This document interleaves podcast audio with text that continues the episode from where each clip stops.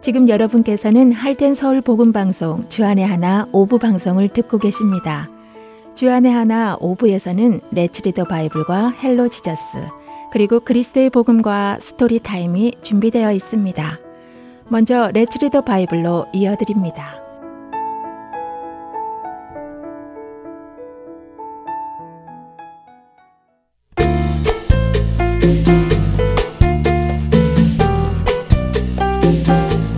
애청자 여러분 안녕하세요. 레츠리더 바이블 진행의 박재필입니다. 예수님이 유대 땅에 살던 때 이스라엘은 로마의 지배를 받았었습니다. 유대인들은 로마의 법을 따라야 했고 그들에게 세금을 냈으며 그들이 시키는 일을 해야 했지요. 다행히도 로마는 유대인들이 성전에서 제사를 지내는 것은 막지 않았습니다. 그들의 종교 생활은 허락해 주었지요. 하지만 여전히 유대인들은 로마인들에 의해서 자유를 억압받기는 했습니다. 그래서 유대인들은 하나님께서 메시아를 보내서 로마인들을 물리치고 이스라엘의 왕권을 다시 회복시켜 주시기를 기다리고 있었습니다. 예수님이 이 땅에 오셔서 여러 가지 기적을 베푸셨을 때 사람들은 눈여겨보았습니다. 혹시 이분이 바로 그 메시아가 아닐까? 우리를 로마에서 구원해 주실 그 메시아가 아닐까 하고 생각했습니다. 그러면서 예수님을 주의 깊게 관찰했지요. 세례 요한 역시 당시의 유대인들과 같은 메시아 사상을 가지고 있었습니다.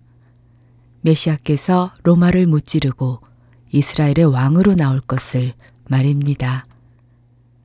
그런 생각을 가지고 있던 세례 요한이 헤롯 왕의 잘못을 지적했기에 옥에 갇히게 되었습니다.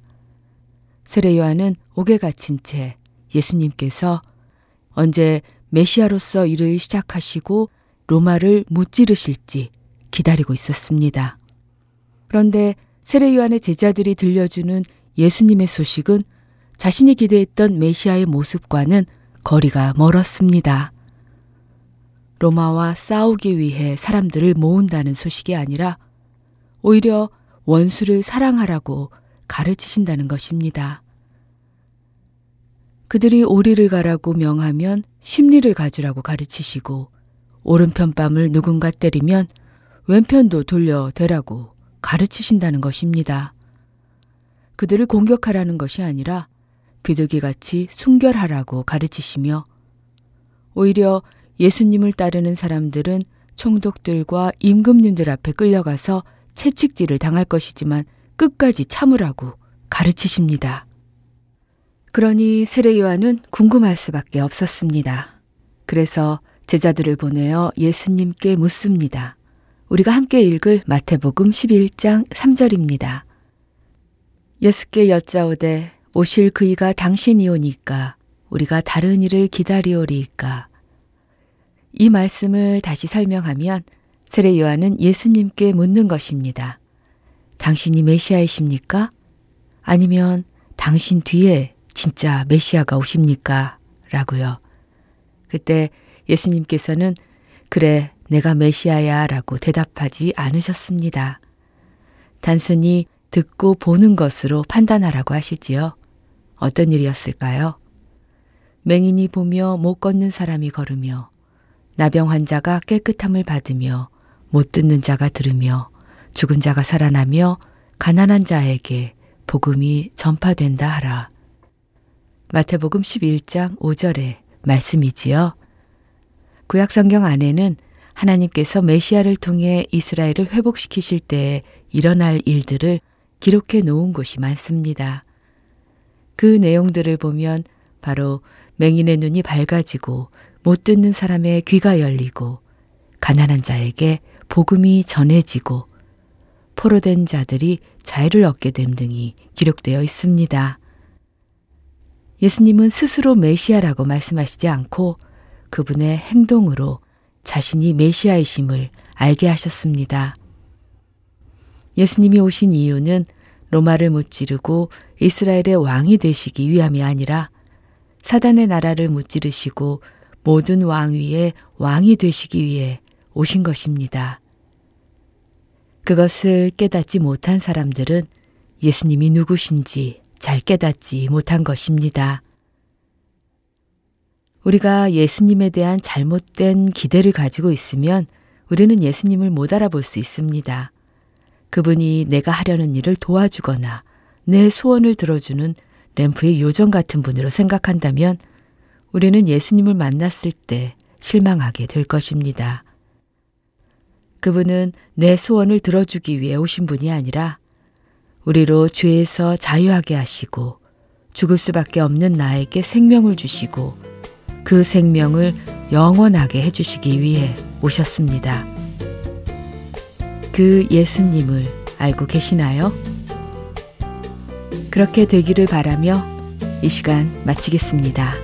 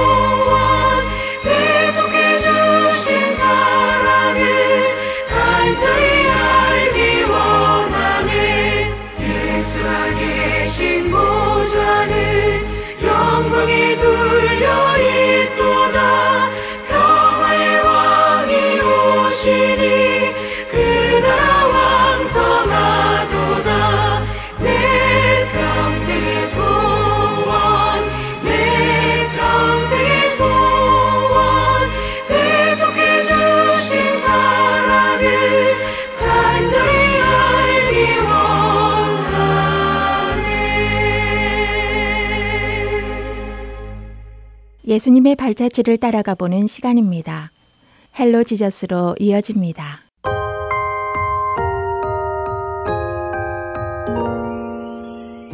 애청자 여러분 안녕하세요.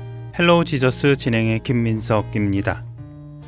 인류를 구원하시기 위해 이 땅에 오신 예수님께서는 그 뜻대로 기꺼이 십자가에 달리셨습니다.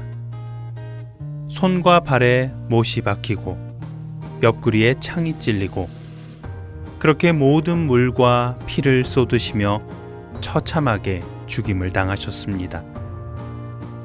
그러나 그 죽음은 거기에서 끝나지 않았지요. 예수님의 부활이 없었다면 그 죽음은 우리와 아무 상관이 없었을 것입니다. 예수님의 죽으심과 부활하심, 이 시간 스토리를 통해 함께 만나보겠습니다. 예수님께서 십자가에 죽으신 후 아리마대 사람 요셉이 빌라도를 찾아가 예수님의 시신을 가져가게 해달라고 요청합니다. 예수님의 시신을 모시고 온 요셉은 이제 예수님의 장례를 준비하게 되는데요. 모략에 침향을 섞은 것을 33kg쯤 가지고 온 니고데모와 함께 유대인의 장례법대로 향료를 바르고 못이 천으로 싸고 아직 사람을 매장한 일이 없는 새 무덤에 예수님의 시신을 모셨습니다. 갈릴리에서 예수님을 따라온 여자들도 그곳에 와서 무덤과 예수님의 시체를 어떻게 모셔 두었는가를 봐두고 집으로 돌아가 향품과 향유를 준비했습니다. 이날은 안식일을 준비하는 금요일이었는데 안식일이 곧 시작되려는 때였습니다.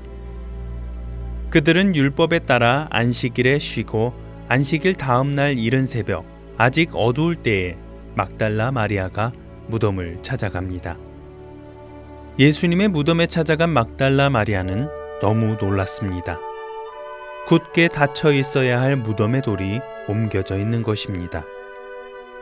너무도 놀란 마리아는 베드로와 요한에게도 달려가는데요. 베드로! 베드로!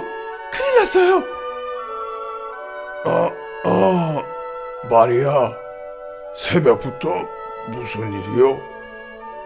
안 그래도 기운이 하나도 없는데 왜 이렇게 호들갑이란 말이요? 예, 예수님의 무덤이 예수님의 무덤이 어쨌단 말이오? 이거 원 답답합니다. 어서 말을 해보시란 말이오. 예수님의 무덤에 돌이 옮겨져 있단 말입니다. 예수님을 장사한 무덤이 열려 있다고요. 뭐 뭐요? 그게 무슨 말이오? 이 이른 새벽부터 누가 그 큰 돌을 옮겼단 말이오? 뭐, 뭐 모르겠어요. 몰라. 누군가 우리 예수님을 가지고 간 것 같은데 어디에 두었는지 모르겠단 말이에요. 베드로, 같이 빨리 가세요. 빨리 빨리요.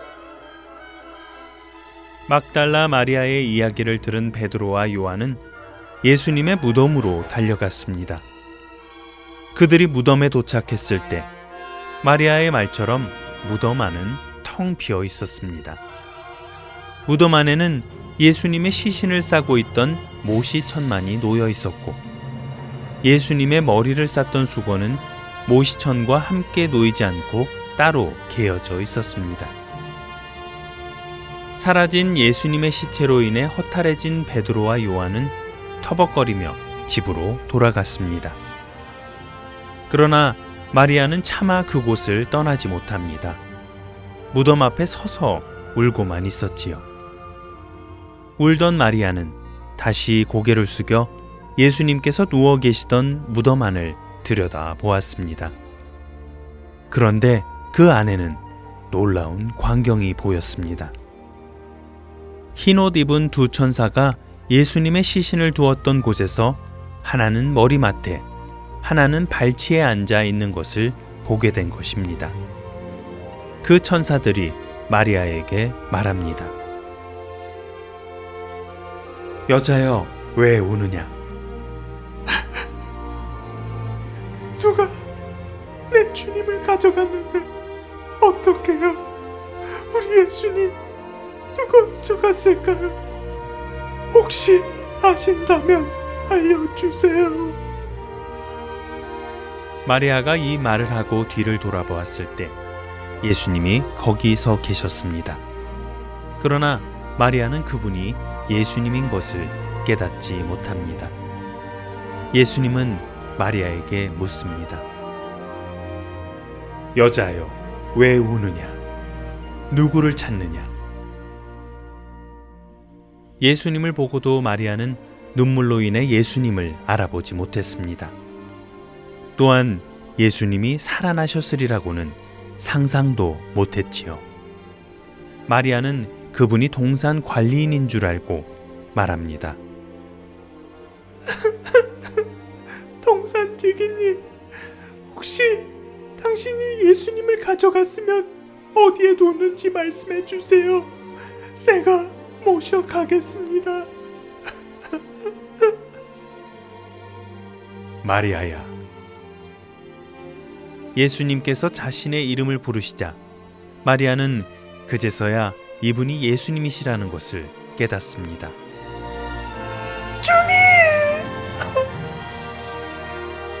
마리아야, 아직 나를 만지지 말아라. 내가 아직 아버지께 올라가지 않았다. 너는 내 형제들에게 가서 내 아버지도 되고 그들의 아버지도 되시며 내 하나님도 되고 그들의 하나님도 되시는 그분에게로 내가 올라간다고 전하여라. 예수님을 만나 뵌 막달라 마리아는 놀라움과 기쁨에 한 걸음에 제자들에게로 달려갑니다. 그리고는 제자들에게 예수님께서 일러주신 말씀을 전해주지요. 3년 반 동안이나 예수님을 따라다닌 제자들. 도살장에 끌려가는 양처럼 힘없이 죽음을 당하신 예수님을 보며 허탈함과 두려움에 사로잡혀 있던 제자들은 자신들도 예수님처럼 죽임을 당할 것이 두려워 문을 잠그고 모여 있었습니다. 그날 저녁, 곧 안식일 다음 날인 일요일 저녁, 그런 제자들을 예수님께서 찾아오십니다. 그리고는 제자들 가운데 서서 말씀하십니다. 너희들에게 평강이 있을지어다. 닫힌 문이 열리지 않았는데 예수님께서는 문을 열지 않으시고 제자들 사이에 나타나셨습니다. 그리고는 그들에게 숨을 내쉬며 말씀하십니다. 성령을 받으라. 너희가 누구의 죄든지 사하면 사여질 것이요. 누구의 죄든지 그대로 두면 그대로 있으리라. 그러나 열두 제자들 중 하나인 도마는 안타깝게도 예수님이 오셨을 때 그 자리에 없었습니다. 나중에 돌아온 도마에게 제자들이 예수님을 만난 이야기를 해주는데요. 그러나 도마는 예수님의 손바닥에 있는 못자국에 손가락을 넣어보고 예수님의 옆구리에 손을 넣어보지 않고는 믿지 못하겠다고 말하지요. 8일이 지난 후 제자들이 다시 모여 있을 때에 예수님께서 다시 제자들을 찾아오십니다. 이번에는 도마도 함께 있었는데요. 예수님은 문이 잠겼는데도 그 문을 통과하시고 들어오셨습니다. 그리고 도마에게 말씀하십니다. 도마야, 너의 손가락을 내밀어 내 손바닥에 넣어보고 너의 손을 내밀어 내 옆구리에 넣어보아라. 그리고 믿음 없는 자가 되지 말고 믿는 자가 되어라. 나의 주님이시며 나의 하나님이십니다. 너는 나를 보고서 믿느냐? 보지 않고 믿는 자는 복되도다. 인자가 온 것은 섬김을 받으려 함이 아니라 도리어 섬기려 하고 자기 목숨을 많은 사람의 대속물로 주려 함이라. 마태복음 20장 28절의 말씀입니다. 예수님은 죄의 노예가 되어 사망에 묶여 죽어가는 우리를 위해 이 땅에 오셨습니다. 우리의 죄값을 치르시기 위해 친히 십자가에 달리셨습니다. 그분의 죽음으로 우리는 자유케 되었고 그분의 부활하심으로 우리는 사망에서 생명으로 옮겨짐을 받았습니다. 바로 이 일을 위해 그분은 이 땅에 오신 것입니다. Hello Jesus 마치겠습니다.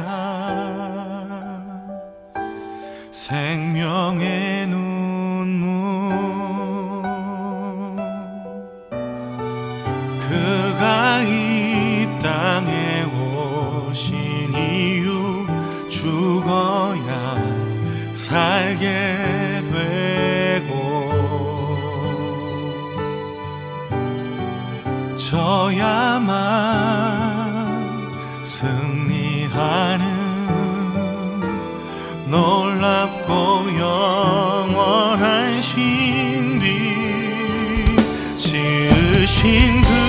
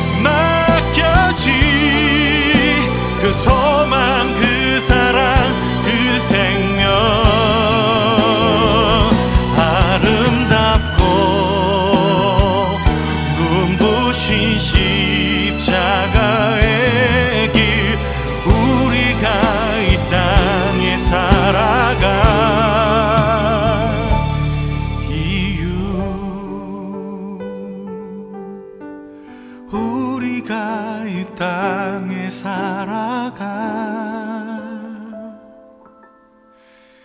이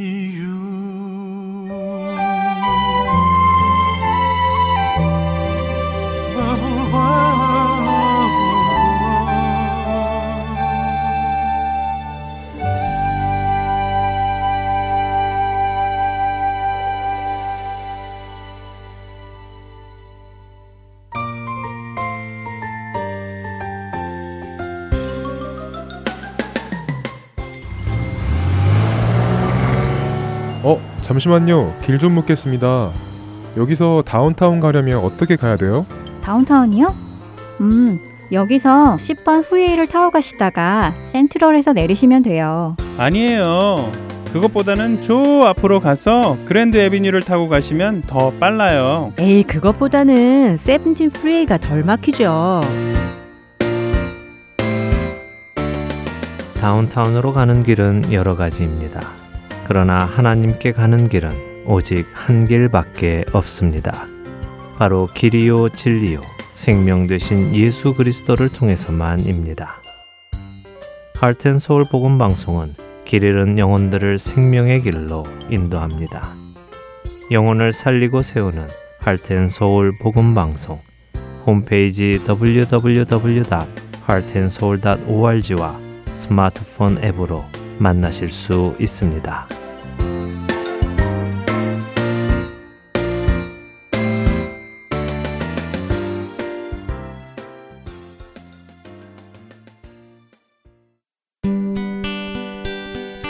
기쁜 소식 사랑으로 땅끝까지 전하는 아랜소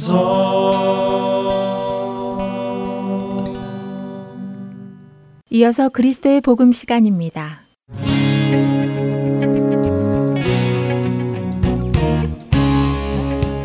청자 여러분 안녕하세요. 그리스도의 복음 진행의 최승진입니다. 지난 시간 우리는 성경에서 죽음을 무엇이라고 하는지 살펴보았습니다. 육체의 죽음과 영적인 죽음을 나누었는데요. 특히 영적인 죽음은 하나님과의 분리를 뜻한다고 말씀드렸습니다. 우리는 영적으로 죽은 아담과 하와를 통해 온 모든 사람들은 영적으로 죽은 상태, 즉 하나님과 분리된 상태에서 태어나는 것이라고 하였지요. 그런데 육체의 사망과 영의 사망은 영원하지 않다는 것입니다.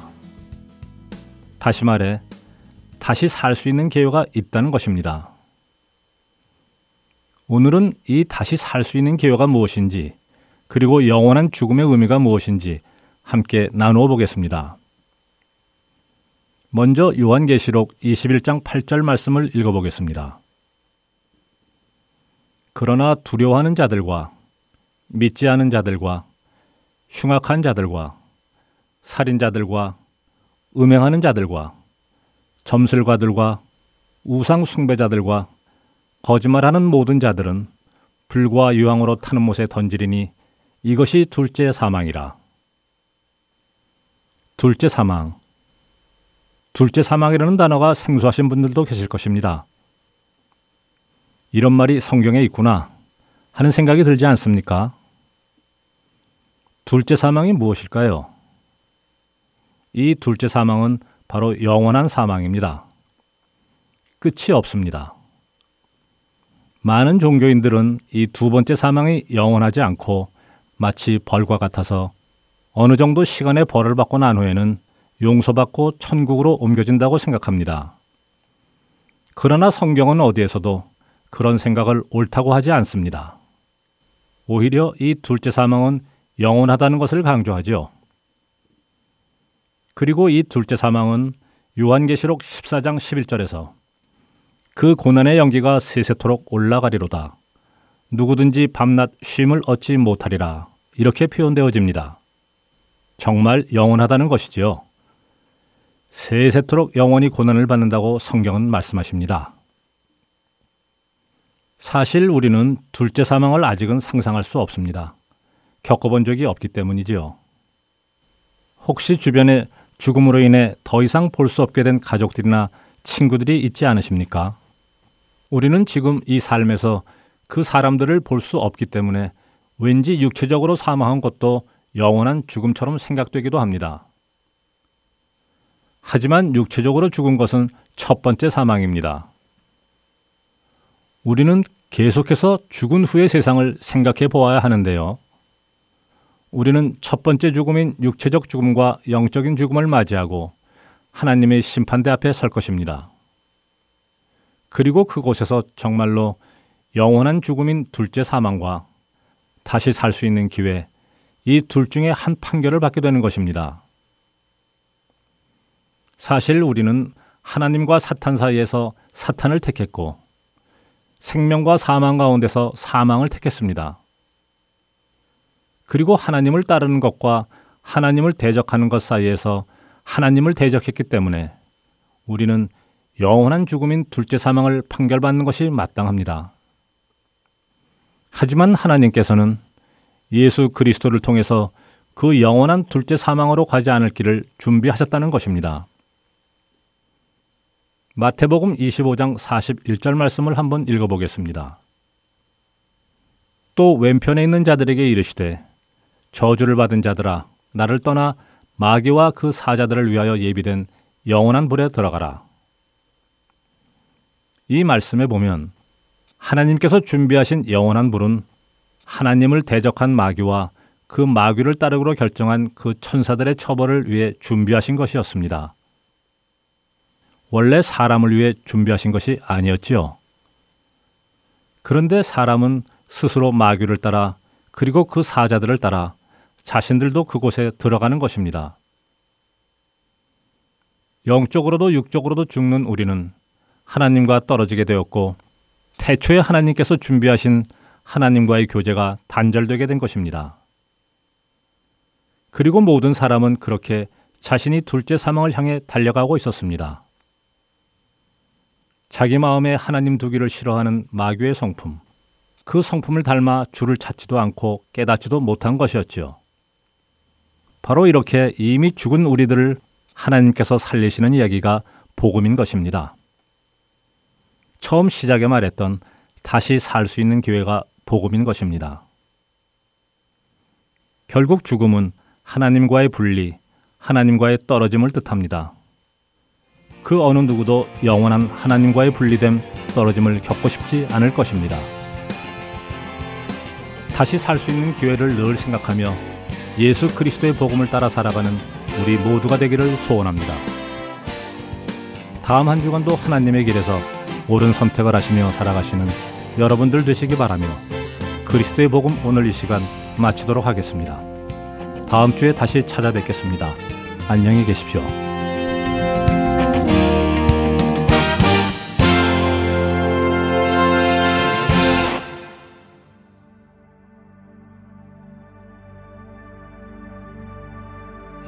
예수님은 누구신가 우는 자의 위로와 없는 자의 풍성이며 전한 자의 높음과 잡힌 자의 노임되고 우리 기쁨 대신에 죽은 자의 부활되고 우리 생명 대신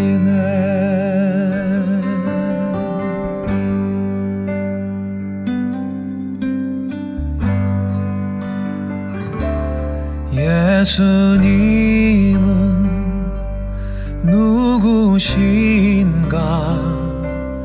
약한 자의 강함과 눈먼 자의 빛이시며 병든 자의 고침과 만국인의 구주시며 모든 왕의 왕이요.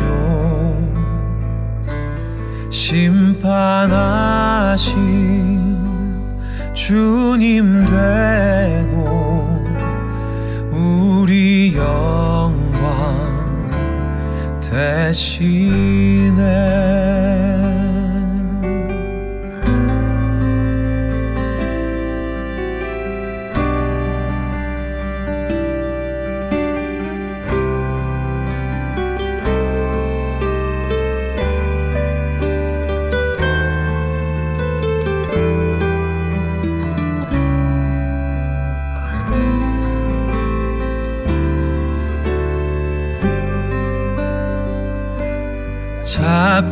잡힌 자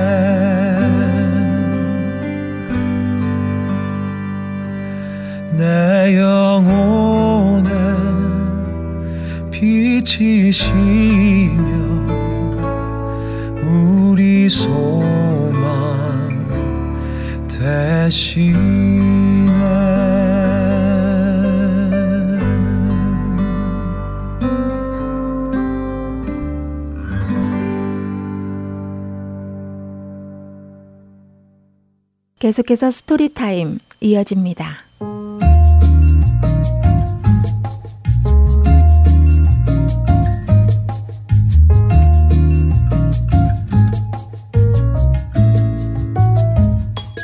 애청자 여러분 안녕하세요. Story Time 진행의 최강덕입니다. 오늘 스토리에서는 나무집을 갉아먹는 흰개미에 대한 이야기가 나옵니다. 집에 생긴 작은 흰개미를 방치하면 나중엔 결국 집이 다 망가지고 무너져 버리게 되듯이 작은 죄라고 생각되어 덮어두면 어떻게 될지 자녀들과 이야기 나누어 보는 시간이 되시기 바랍니다. 그럼 오늘의 스토리 Trouble with Termites 줄거리 들려드립니다. 오늘의 주인공 에디는 학교가 끝난 후 항상 장난감 가게에 들려서 구경하는 것을 무척 좋아했습니다. 특히나 가게 주인 아저씨와 에디는 아주 친한 사이여서 에디는 자주 가게에서 시간을 보내곤 했었는데요.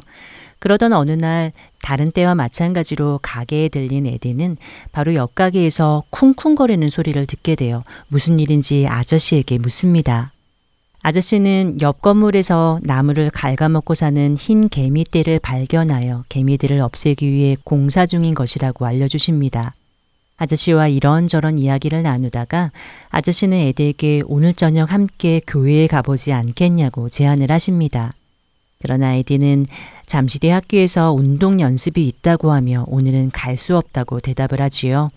아저씨는 그러면 언젠가 주일날 같이 가자고 이야기하시지만 에디는 썩 가고 싶지는 않은지 반갑게 대답하지는 않습니다. 그리고 그날 저녁 운동 연습이 끝난 에디는 집으로 돌아가던 길에 아저씨의 가게 앞에서 두 남자아이들이 수상하게 서 있는 것을 보게 됩니다. 같은 학교 친구들임을 알아채고는 에디는 아이들에게 다가가 무슨 일을 하고 있는 것이냐며 묻습니다. 그러나 아이들은 에디를 보며 비웃으며 이내 씨뿔을 던져주고는 못 본 채 하고 그냥 지나가라고 협박을 합니다. 에디는 결국 돈을 받아들고 집으로 돌아가고 다음날 신문을 통해 아저씨의 가게가 도둑을 당한 소식을 듣게 됩니다. 에디는 누가 범인인지 알고 있었지만 신고를 할 수 없었습니다. 학교에서 두 아이들을 마주칠 때마다 에디를 향해 무섭게 노려보고 주먹을 쥐며 때리는 등의 제스처를 취하기도 하고 무엇보다도 10불을 받은 것이 마음에 걸렸기 때문입니다. 계속되는 죄책감 때문에 에디는 결국 아저씨의 장난감 가게를 더 이상 가지 못하게 되었습니다. 그러던 어느 날 잠을 자려 누워 있다가 죄책감을 없앨 수 있는 좋은 생각이 떠올랐습니다. 교회도 열심히 나가고 학교에서도 더욱 열심히 공부를 하여 좋은 성적을 내면 자신은 점점 더 착한 아이가 될 것이고 그렇게 되면 죄책감으로부터 자유로워질 수 있을 것이라고 생각을 한 것입니다. 다음 날부터 에디는 더욱 착한 아이가 되기 위해 애썼습니다. 이러한 에디를 선생님과 어머니는 아주 자랑스러워 하셨지요. 그러나 에디가 생각했던 것처럼 죄책감이 아주 사라지지는 않았습니다. 그리고 어느 날 집으로 가던 중 에디는 아저씨를 만나게 됩니다. 오랜만에 반가운 얼굴을 보게 된 아저씨는 다급히 에디를 불러 세우시며 안부를 물으십니다. 에디 역시 새로 페인트 칠을 하고 새롭게 내부 공사를 한 가게를 들여다보며 좋아 보인다고 말하지요. 아저씨는 갑자기 에디를 가게 안으로 데리고 들어가 한 가지 보여줄 것이 있다고 말씀하시며 오래된 나무 판자 하나를 뜯어내기 시작하셨습니다. 나무판 아래에는 흰 개미들이 잔뜩 있었고 에디는 개미들을 보고는 깜짝 놀라 징그러워했습니다. 얼른 약을 뿌려서 개미를 죽여야 하지 않냐고 묻는 에디에게 아저씨는 그저 그 위에 새로운 나무 판자를 얹은 뒤 페인트를 칠할 것이라고 말씀하십니다. 의아해하는 에디에게 아저씨는 그저 별일 아니라는 듯 새롭게 페인트 칠만 하면 겉으로 보기에는 깨끗하게 보일 것이니 괜찮을 것이라고 하십니다. 그러자 에디는 흰 개미를 그냥 죽이지 않고 놔두게 되면 모든 나무를 다 갉아먹게 되어 건물 전체가 다 망가지게 될지도 모르는데 그저 페인트 칠만 새로 하는 것은 안 될 것이라고 말하지요. 에디의 의견에 아저씨는 아주 좋은 조언이라고 말씀하시며 혹시 이와 같은 생각을 우리의 마음에도 적용해 볼 수 있을지를 물으십니다. 흰 개미들이 어떻게 우리의 마음속에 들어갈 수 있냐고 묻는 에디에게 아저씨는 우리들이 짓는 죄들이 바로 흰 개미들과 같다고 설명해 주십니다. 얼른 죽이지 않으면 계속해서 퍼져나가서 모든 나무를 갉아먹고 건물을 무너뜨리는 흰 개미들처럼 우리 마음속에 숨겨둔 죄들을 얼른 해결하지 않는다면 아무리 선한 행동으로 죄들을 가려보려 하더라도 결국 우리의 마음과 몸을 상하게 할 것이라고 말이지요. 에디는 그제서야 모든 일들을 사실대로 털어놓습니다. 에디의 고백에 아저씨도 사실은 에디가 모든 일을 목격한 사실을 알고 계셨다고 말씀하시며 하루라도 빨리 자신에게 와서 말해주기를 기다렸다고 말씀하십니다. 아저씨는 에디에게 아무리 좋은 행동을 한다 하더라도 이미 지은 죄를 숨길 수는 없다고 알려주시며 야고보서 2장 10절에 누구든지 온 율법을 지키다가 그 하나를 범하면 모두 범한 자가 되나니 라는 말씀을 일러주십니다. 속상해하는 에디에게 아저씨는 하나님께서 죄를 고백하고 회개하면 그 죄를 용서해 주신다는 말씀도 함께 일러주시고 아저씨의 말에 에디는 자신의 죄를 깊이 반성하며 오늘의 드라마는 마칩니다. 찬양곡 들으시고 스토리타임 돌아오겠습니다.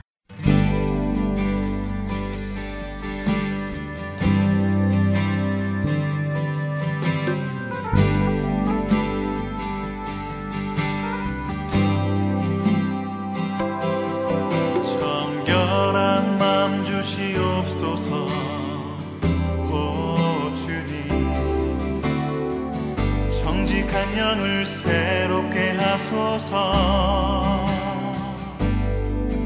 정결한 마음 주시옵소서. 오 주님. 정직한 영을 새롭게 하소서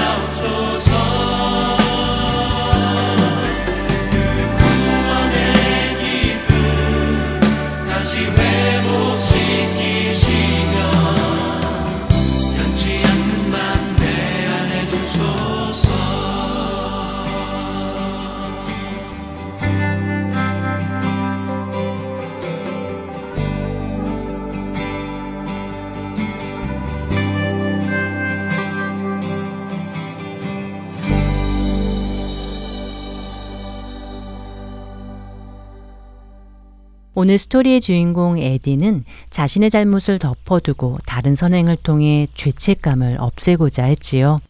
자녀들에게 혹시 에디와 같은 경험은 없었는지 물어보시고 정말 죄책감이 없었는지 또 그 잘못이 해결되었는지 함께 나누어 보면 좋을 것 같습니다. 이야기를 나누신 후 이러한 행동, 즉 죄를 덮고 착한 일을 통해 죄책감을 피하고자 하는 것에 대해 성경은 뭐라고 말씀하시는지 함께 살펴보기를 원합니다. 에디가 그랬던 것처럼 죄에 대해 덮어주려고 하는 것은 인간의 본능일 것입니다. 처음 사람인 아담도 그와 같이 행동했지요. 아담과 하와가 하나님께서 금하신 선악을 알게 하는 나무의 열매를 먹고 난 후 취했던 행동은 어떤 것이었나요? 창세기 3장 7절을 보면 이에 그들의 눈이 밝아져 자기들의 벗은 줄을 알고 무화과 나무 잎을 엮어 치마로 삼았더라 라고 나옵니다. 죄를 범한 아담과 하와의 반응은 그 죄를 덮고 가리는 것이었습니다. 무언가 자기의 힘으로 그 죄를 해결하라고 하는 것이었지요. 에디가 착한 일을 해서 잘못을 덮고자 했던 것과 마찬가지입니다. 또한 죄를 범한 아담과 하와의 두 번째 반응은 하나님의 낯을 피하여 숨는 것이었습니다. 그 다음 구절인 8절에서 그들이 그날 바람이 불 때 동산에 거니시는 여호와 하나님의 소리를 듣고 아담과 그의 아내가 여호와 하나님의 낯을 피하여 동산 나무 사이에 숨은지라 라고 기록되어 있습니다. 에디가 잘못을 저지르고 아저씨와 마주칠까 두려워 더 이상 그 가게에 가지 않았던 것처럼 말이지요. 그러나 이러한 행동이 죄를 해결하고 죄책감으로부터 자유롭게 해줄 수 있을까요? 그렇지 않습니다. 아담의 경우도 에디의 경우도 또한 우리도 스스로 죄를 해결할 수 있는 사람은 아무도 없습니다. 죄의 싹슨 사망이라는 운명으로부터 벗어날 수 있는 능력을 가진 자는 아무도 없지요. 지금까지 모든 사람이 죽어왔다는 것만 보아도 알 수 있습니다. 죽지 않고 끝까지 사는 사람은 아무도 없으니까요. 그렇다면 죄에서 자유로울 수도 없고 그 죄의 결과인 사망에서 벗어날 수도 없는 우리 인간이 할 수 있는 것은 무엇일까요? 그것은 우리를 죄에서 자유케 하시려고 직접 구원의 길을 열어주신 하나님께 죄의 용서함을 받는 것입니다.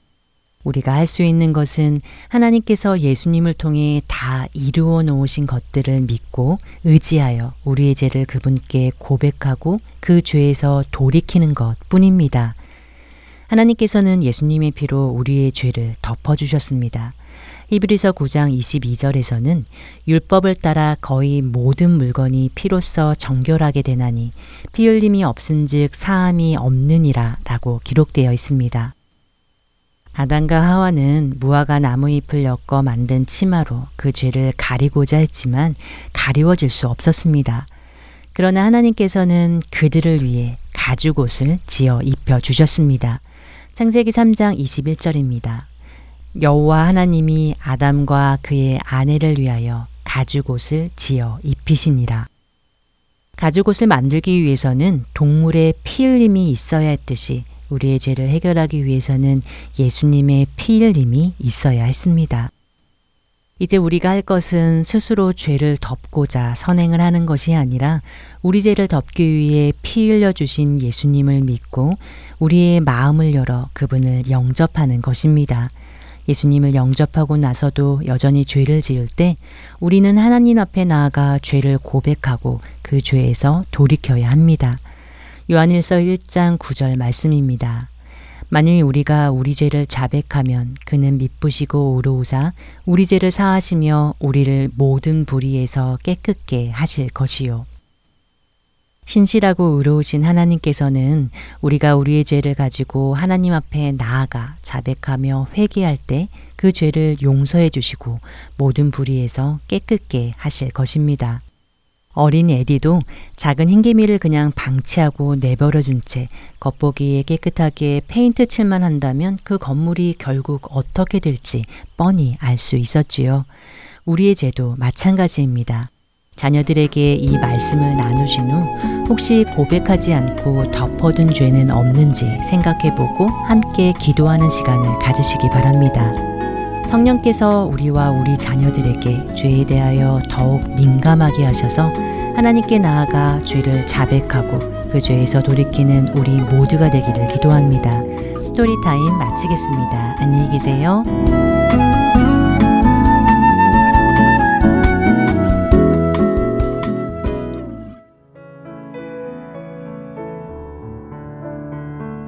주안의 하나 오부 준비된 모든 순서는 여기까지입니다. 애청해주신 여러분들께 감사드립니다. 다음 시간에 다시 찾아뵙겠습니다.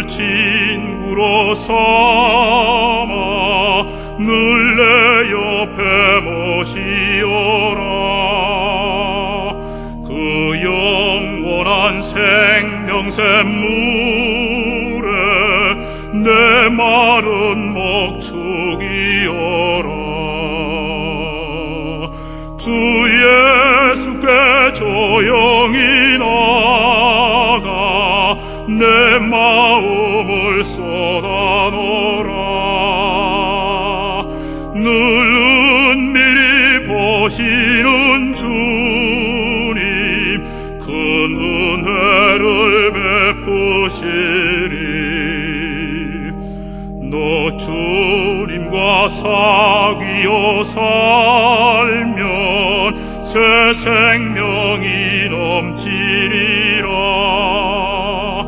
주 예수를 찾